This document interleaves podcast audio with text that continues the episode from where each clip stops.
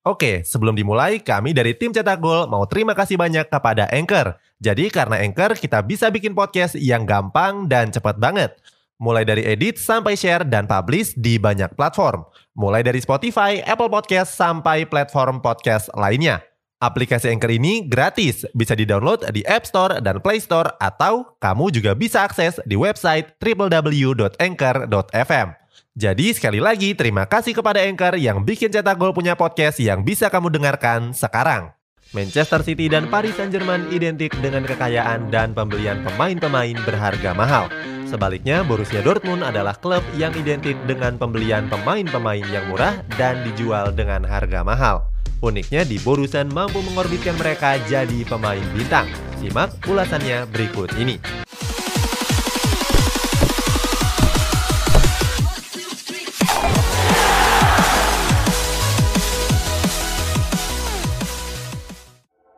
Ivan Perisic.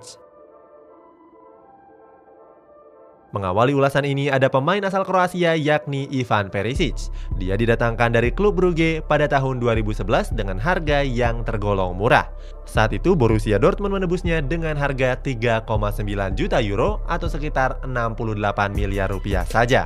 Nggak butuh waktu yang lama bagi Ivan Perisic untuk bisa beradaptasi di Signal Iduna Park.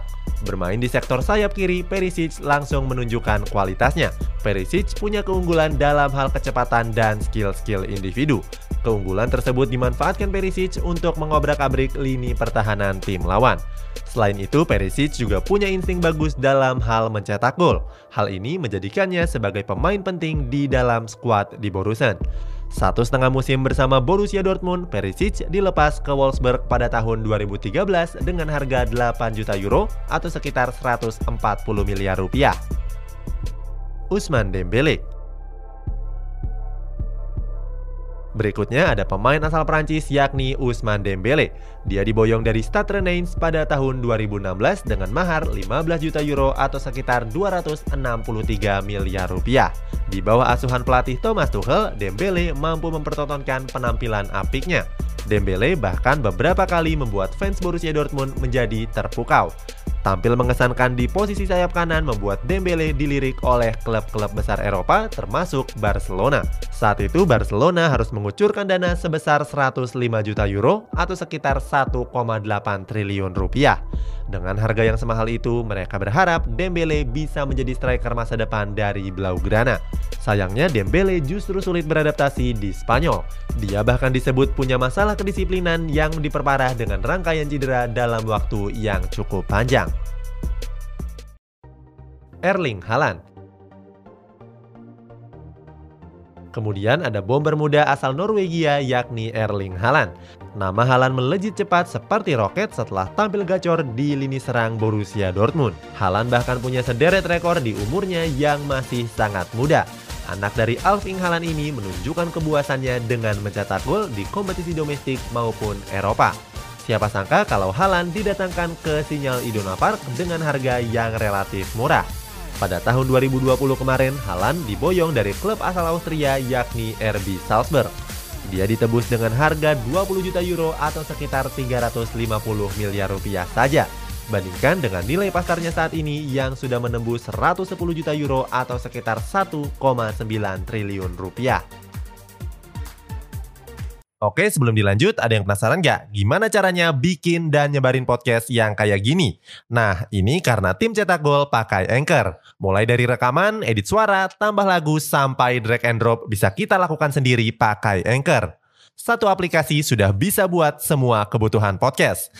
Bisa di-download dari App Store dan Play Store, atau bisa juga diakses dari website double-u double-u double-u dot anchor dot f m. Terus yang terpenting, Anchor ini gratis. Download dan coba sendiri setelah tonton episode ini. Robert Lewandowski. Selanjutnya ada mantan pemain Borussia Dortmund yang juga dibeli dengan harga murah. Lewandowski yang terkenal sebagai striker gacor Bayern Munchen ini pernah menjalani musim-musim yang mengesankan di Borussia Dortmund. Bisa dibilang Lewandowski adalah pembelian terbaik yang pernah dilakukan oleh Borussia Dortmund. Mereka mendatangkan Lewandowski dari klub asal Polandia yakni Lech Poznan.